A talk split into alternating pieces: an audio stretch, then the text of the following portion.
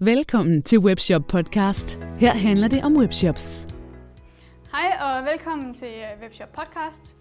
Jeg, øh, jeg vil gerne byde velkommen til Max fra tak. Makes You Local. Vi øh, er i fuld gang med at så lave den her podcast miniserie omkring, øh, hvis du gerne vil have eksport i øh, udlandet med din webshop. Og vi er nået til øh, step 4, og nu skal vi til at snakke om markedsføring. Hvordan, hvordan får du egentlig kunder i din nye butik? I det nye land, du lige har startet webshop i. Hvordan skal man forholde sig til det, og hvad for nogle øh, kanaler skal man bruge? Så øh, der er Max ekspert. I har, I har arbejdet med mange webshops gennem mange år. Og man kan sige, at gennem al den tid, vi har arbejdet, så har det faktisk måske været det her område, som, øh, som vi altid har følt var vigtigst, og også altid svært, og måske netop i øjeblikket øh, endnu sværere. Fordi jeg tror, der er sådan en helt grundlæggende præmis, man skal have på plads. Øh, man skal huske, når man går ud i et nyt land, det er, at der er også dygtige webshops i alle andre lande. Og der er med stor sandsynlighed også dygtige webshops, der sælger produkter, der løser præcis det samme behov som dine produkter. Så øh, vi bevæger os ikke ud i et eller andet øh, øh, marked, hvor der ikke er nogen konkurrenter, og når man har lavet sådan en webshop, så kommer kunderne af sig selv. Og det ved, det ved alle selvfølgelig godt. Men, øh, men det, jeg tror, der måske har ændret sig de sidste to-tre år, det er, at nu bevæger man sig ud i et marked, hvor konkurrencen er super intens. Der er rigtig mange dygtige, og de har alle sammen øh, tænkt rigtig meget over, hvordan de skal fastholde de kunder, de har. Og det er i hvert fald noget af det, alle webshops helt sikkert de bakser med. Det er ja. med, hvordan får man egentlig kunder, og hvordan ja. øger man sin markedsandel. Og man kan sige, den forudsætning, øh, den, den, den virkelighed, som vi så ser derude, har jo også netop gjort det her til at være noget af det vigtigste, vi kigger på hos Mexology, hvor vi, hvor vi jo arbejder med rigtig mange virksomheder i forskellige lande. Mm. Øh, og man kan sige, der er jo egentlig to dele af det her, som vi har fokus på, og dem hvis sådan indledningsvis lige skulle sige, forklare det, så er der jo for det første den der helt øh, grundlæggende ting, man skal have styr på i sin webshop. Altså sørge for at få sine øh, remarketing cookies lagt ind og sat op på en intelligent måde, både på Facebook og på sin Google-konto og alle de her ting. Så alle de her basis ting er på plads. Når folk søger på ens brand, så skal man selvfølgelig komme op. Så hele det her grundlæggende fundament af marketing, for at samle permissions ind og sådan noget her, skal være på plads. Man skal sørge for at have god tracking, have styr på sin uh, Google Tag Manager og alle de andre ting, så man har styr på trafikken. Man kan se, hvad der sker, og man kan blive klogere af at kigge på det. Så der er sådan et grundlæggende step, man skal få gjort fra starten af. Det ved man jo fra sin egen webshop i Danmark. Ja, det gør man. Så og, det, det skal man lige have over på den anden Ja, også. og nogle gange så sker der nemlig det, når man så starter et nyt land, så tænker man, det ordner en lille senere, fordi jeg skal alligevel ikke sætte nyhedsbrev i starten, fordi jeg har jo ikke nogen, der har signet op, og så får man ikke lige gjort nogle af de her ting. Og det er jo alle sammen små ting, som er med til at gøre, at når du begynder at bruge penge på markedsføring, så får du lidt mere ud af de penge, hvis du har lavet de her ting ordentligt. Så det er bare en god ting lige at få styr på det i starten. Det næste skridt, det er jo så der, hvor man skal ud og, og gøre noget mere, ud og, og hente nogle kunder. Og øh, der tror jeg, at en af de allervigtigste ting i det her, det er at, at være, acceptere, at der sidder en masse i det her land, som har et super nuanceret marketing setup, som kender alle de små kanaler og gode communities og andre steder, hvor man skal være med lige netop den type af webshop, og det er dem, man er op mod. Det vil sige, at man kan ikke bare bruge sine, øh, sine hovedkanaler i sit øh, hjemmemarked, og så tro, at det er nok at køre noget på Google og lidt på Facebook, og så får man også kunder i Tyskland. Der skal noget mere til. Ja, det er ikke bare at åbne en webshop og så køre en Google-annonce. Nej. Øh, hvis man gør det samme som alle de konkurrenter, man har, så, øh, så må man nok bare kende, at de måske er lidt mere kendte og har nogle loyale kunder, som ikke gør, at de bare skifter på grund af det. Medmindre man sælger tingene meget billige. Øh, og hvis man gør det, så har man måske andre udfordringer med at få skabt en profitabel forretning. Så man skal ikke indtage et land baseret på bare, at man skal være konkurrencedygtig. Man er nødt til at gøre noget ekstra. Ja. Hvad, hvad vil du sige? Altså, hvordan, hvordan skal man gribe det an, hvis man skal markedsføre sig så? Ja. Det jeg tror, der er vigtigt, man gør i dag, det er, at man, øh, man tester rigtig meget frem. Og det vil sige, øh, der er sådan et begreb, som hedder fast failures, altså at have lavet fejl hurtigt. Øh, og noget af det, som vi historisk måske har gjort, det er, at vi har lagt, øh, vi har lagt nogle kampagner, og så har vi kørt dem igennem, og så har vi brugt 3, 4, 5, 6 måneder, og så har vi kigget på det og sagt, ah okay, det var nok en dårlig idé, og det her det var en god idé. Hvor at, at det vi prøver på at lære vores kunder, det er at sige, jamen øh, vi tester mange idéer, og vi tester dem super hurtigt, og vi tester dem på en super pragmatisk måde, så vi bruger måske to-tre timer på at teste en idé. Det kunne være at lave en speciel landing page til nogle kampagner, vi kørte på Instagram mod en helt speciel målgruppe. Og det tester vi ved, at vi laver den landingsside på 30 minutter og smider det i luften og ser, hvad der sker. Og hvis det så ser ud til at virke, og det opfylder de sådan forudsætninger, vi har sat op, jamen så laver vi landingssiden pænere, og så skalerer vi det op og gør mere ud af det. Men hvis ikke det lever op til de sådan for, eller indledende forudsætninger, så skipper vi det, og så tager vi ind de andre idéer. Så vi kører hurtigt test af mange ting, fordi det er virkelig svært at sidde øh, i teorilokalet og forudsige de her succeser.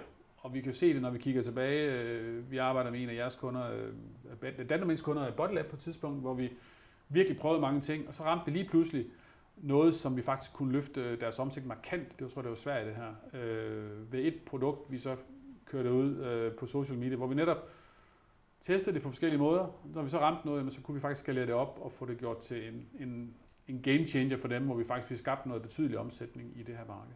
Kan du prøve at komme med et, sådan et konkret eksempel med, hvad det kunne være? Jamen, øh, det her tilfælde, det kan jeg jo godt tage det her med, med øh, Bodylab. Det var faktisk, de lavede noget, der hedder, det hedder Proteinella, ja. som er proteinholdig Nutella. Nej, kan man næsten fantastisk navn. ja, øh, ikke helt tilfældigt valgt, tror jeg ikke, fordi det giver jo os alle sammen øh, associationer til øh, Nutella. Ja. Og det havde vi faktisk lanceret nogle måneder for inden, og det havde sådan været fint nok, og sådan noget, men så fandt vi en vinkel i den måde, vi kommunikerede det på sociale medier, som folk synes var sjov. Ja. Og vi, vi relaterede den til, øh, til noget med træning, og så begyndte de at tagge hinanden, dem de trænede med. Øh, og så gjorde vi det, at øh, og det, det var fint, og det gik godt. Så tog vi, øh, så skrev folk sådan et eller andet med, at øh, det er det her, vi skal have, når vi er færdige med at træne næste gang. Og de kom med sådan nogle forskellige sjove kommentarer, og der var måske 200 kommentarer. Så tog vi de 10 bedste kommentarer, og så lavede vi en post med dem. Ja. Og så øh, boostede vi den på de sociale medier, og så var den bare enormt populær, og så, så skalerede det bare derfra. Så det her med at finde en idé, og så bare øh, skalere den og køre videre på den. Det var øh, faktisk meget sjovt. Hvordan, hvordan tog I kommentarerne? Var det sådan et, et klip, et billede? Nej, vi samlede dem bare i et, øh, i et nyt billede og skrev, her er nogle af de ting, der er altså sagt, og så tog vi det bare videre derfra. Ja. Øh, men, men det her med, og det jeg tror jeg, det er det vigtige her, det er, man er nødt til at teste mange ting, før man rammer det, der, der virkelig virker. Fordi det kan være små ting, der forudsætninger, man ikke engang kender, som lige gør, at nu bliver det en god idé. Så mange test hurtigt, det tror jeg er en enormt vigtig tilgang, fordi Ellers er det, man risikerer at bruge lang tid og mange penge på idéer, som ikke er gode. Ja. Og det er jo sådan, hvis man, øh, det er ikke sikkert, at succesretten bliver bedre ved på den her måde. Men hvis jeg før testede fem idéer på 6 måneder, og, jeg nu tjente, og, og så var der måske 20 procent, der var gode, så havde jeg en succes. Hvis jeg nu testede 50 idéer på 6 måneder i stedet for, altså 10 gange så mange, så ville jeg have 10 gange så mange idéer, der var gode, så ville jeg have 10 gode idéer. Ja. Øh, og det er jo det, der egentlig er forskellen. Det er, at man får testet nogle flere ting, og så rammer man nogle flere gode idéer, fordi man tester flere. Man skal prøve at bygge strukturen op omkring det her, så den, den er beskyttet fra byråkratiet, der er i virksomheder. Øh, man skal beskytte det fra, fra legal øh, department. Mm. man skal beskytte det fra, fra det logopoliti, der også er nogle steder. Altså, man skal give de her, det her team lov til at lave den her landingsside lynhurtigt, og måske ikke bruge de helt rigtige farver. Måske øh, lave nogle andre små øh, hacks i måden, de gør det på, som ikke lige følger den politik, man har. Fordi det her, det er en test. Øh, så i stedet for at bruge en masse kræfter på det her, så får det testet. Og når så ideen viser sig at være god, så kan man putte penge i og gøre det hele korrekt og, og følge de her regler, der er. Så du skal egentlig have du, du tester på ting, der ikke er optimale. Altså, du, det må ikke være perfekt, det skal være hurtigt, eksekvere bare og ud. Det må gerne være perfekt, men ikke, ikke øh, på kompromis med, at det går hurtigt. Nej. Altså, så hvis ikke... Ja, det handler egentlig om at få lavet det her growth hacking team, som sidder separat og ikke skal spørge alle mulige om lov til at gøre tingene, fordi så mister du effektiviteten. Så du skal ikke have en grafiker til at lave en landingsside på en dag, for Nej, eksempel? det skal man lave selv. Ja. Og det er også, altså, de, man taler lidt om det her, hvad er det for nogle typer, der skal sidde i et, i et growth hacking team, og det er, jeg tror, det er meget sådan, øh, øh, øh, en, en hipster, som er det så hipster, illustrerer ja. Øh, grafikertypen, øh, der kan lave de her lækre ting. En hacker, som er den, der kan kode lidt og lynhurtigt få lagt øh, nogle ting op og, og få det til at se, se godt ud. Og så øh, den sidste er lidt mere den her businessman-type, der, der så kan tænke forretning i forhold til det her. Hvordan skal vi, er det her en god forretning, kan se de muligheder i det. Ja. Så de tre personer, så skal du helst kunne sætte dem i et rum for sig selv, og så skal de gerne have lov til at gøre det, uden at de skal hele tiden øh, stoppes af intern byråkrati i virksomheden. Ja. Og så skal der noget kreativitet ind over. Og noget nyt det er hipsteren. Det er hipsteren? Okay, ja. godt. Så er jeg med. Okay. Ja. Men er der, er der nogle råd, du vil give her til sidst, når man skal... Hvis man gerne vil give sig et kast med den her nye metode mm. til markedsføring, altså det her med at komme ud over de basale ja. annonceringsmetoder. Nå, men jeg tror, at øh, det er godt at læse om. Der er masser, der skriver om det her. Øh, altså, det er godt at sætte sig ind i tankegangen, fordi den fungerer både hvis man skal, skal markedsføre sig i en ganske almindelig virksomhed her i Danmark, eller hvis man skal til udlandet. Altså hele mindsetet omkring at teste, før man bruger de mange penge, det tror jeg er en god ting. Det kan man læse masser om. Skal man til udlandet, så tror jeg, at øh, altså de ingredienser, vi putter ind i konceptet, når vi gør det, det er jo netop nogle lokale, vores lokale e-handelsspecialister for det land. Altså det tror jeg er en vigtig ingrediens i det, fordi hvis ikke du får den her lokale kompetence med, så kan det bare være svært at få de rigtige idéer.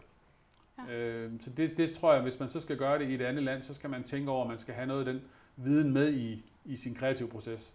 Ja, fordi jeg kan godt forestille mig, at der er noget kulturelt, man skal have med Præcis. Hvad er det for nogle vinkler? Og vi sidder jo også og arbejder med nogle personas på de her kunder her, og siger, men hvem er det, vores, hvem er det, vi gerne vil have fat i i Sverige? Jamen det er kvinder mellem 30 og 40 år. Okay, så lad os prøve at lave en helt konkret beskrivelse. Mona, 34, to børn, træner i sats. Hvad nu, man, altså virkelig prøve at tegne et billede, sådan, så når man sidder og er kreativ, så har man et helt konkret billede af, hvem er det, jeg skal ramme. Ja. Øh, det tror jeg er en god idé også. Ja, det er en god start. Ja. Men ja, det her med de kulturelle forskelle, den er, den er nok også vigtig, fordi ja. jeg kan huske, at jeg var til øh, en, en konference, hvor, der, hvor de så fortalte, jeg tror, jeg tror faktisk, det var Minto, hvor de så fortalte, at i, øh, for eksempel i Sverige, der er det næsten forbudt at så øh, vise bryster på en reklame, og så hvis du tager til Danmark, så har du en hel bus ja, pakket ind. Det vil ikke gå i Sverige. Nej, nej, det vil den ikke. Nej, der er nogle ting, der, der er, der helt er nogle små detaljer, der, der er vigtige. Har, altså, hele kønsdelen i Sverige er jo meget speciel. Altså, der er nogle øh, altså, kønspolitikere, der er nogle meget store forskelle ja. øh, på, hvad man må og hvad man ikke må. Ja. Men med, det har I jo fået erfaring med igennem mange ja. år. Ja, og vi har også øh, reddet, tror jeg, flere nyhedsbreve fra at blive sendt ud i Sverige, hvor man tænker, ah, det går ikke lige i Sverige det her. Okay, kan du nævne lige sådan tre hurtige, hvad skal man ikke gøre i Sverige? Ja, men øh, vi kunne godt lave øh, med vores gode humor her i Danmark øh, vidigheder, som handler om, øh, om øh, sex og den her slags. Det gør ja. man ikke i Sverige. Altså det er bandlyst. Vi havde faktisk en kunde på et tidspunkt, som, øh, som havde sådan en, en bagside i sin shop med lidt, øh, lidt, lidt, lidt værkstedshumor. Øh, og da vores svenske medarbejdere skulle oversætte det her, fordi det ville han jo gerne have på sin svenske shop også, mm. de gik sådan helt i baglås. Altså de kunne slet ikke, det gør jeg simpelthen ikke. De kunne slet ikke skrive de, de ord. De kunne slet ikke skrive det. Nej. Og, og det var jo meget sådan en eye-opener for os også, at det var jo, altså, vi, det kan godt være, at de danske piger synes, det bare var lidt plat måske, ja. men de kunne ikke. De var virkelig sådan, de stylede over det. Øh, så det var bare et eksempel. Jeg kan ikke sådan lige en lang liste af eksempler, men, men hele den der del er jo anderledes i Sverige. Du må heller ikke skrive øh, legetøj til piger. Altså, hvad hedder det, øh, dukker, det er ikke til piger, det er til øh, både drenge og piger. Altså, du har et begrebet hen, altså du har, du, må, oh. du taler ikke om piger eller drenge Nej. i langt højere grad, så det, det er meget øh, kønsneutralt på den måde. Og den er svær, hvis ikke du har nogle lokale at trække på. Ja, det er det jo, for ja. man kan ikke vide det, og man kan ikke rigtig forholde sig til det, når man sidder i Danmark. tænker man bare, at det er lidt, det er lidt mærkeligt, fordi sådan tænker vi jo ikke her. Det, hvad hedder det, øh, det er svært at sætte sig ind i den her situation øh, fra et andet land af. Ja. Okay, så hvis vi lige skal opsummere dagens podcast, så handler det her om, hvis du skal ind, indtage et nyt marked, så skal du øh, for det første have opsat alle dine basale øh, annonceringsmetoder, ligesom du har i Danmark, hvor du har noget AdWords, og du har noget remarketing og noget tracking og sådan nogle ting. Når, du, når det så er på plads, så er det, du skal begynde at tænke lidt kreativt. Og der med den nye metode her, begynder at brainstorme, få nogle nye idéer, og så få eksekveret og testet så du kan finde de bedste metoder hurtigst muligt. Det er vel egentlig det, det handler om. Det er det. Og så øh, synes jeg, vi skal tage Max's gode råd, og så tage og så få noget samarbejde med nogle af de lokale eller et bureau, hvor øh, vi ligesom kan fange de her kulturelle forskelle, inden den går galt, og inden man taber penge på en kampagne, der falder helt på. Om ikke andet kan man i hvert fald ringe og høre nogle af de uh, uheldige eksempler, vi har været med til undervejs, så man kan lære lidt af dem, så kan man slippe for at lave de fejl. Ja. ja. Jamen, øh, tak fordi du lyttede med, og vi kommer til at snakke lidt om i næste episode omkring konkurrenter. Hvordan spotter du, hvilke konkurrenter du har på markedet, nu når du alligevel har besluttet dig for at komme ind i et bestemt land, om det er Norge, Sverige, Tyskland eller et andet land. Så øh, lyt med og følg Webshop Podcast inde på YouTube eller Facebook eller i din podcast-app. Tak for i dag.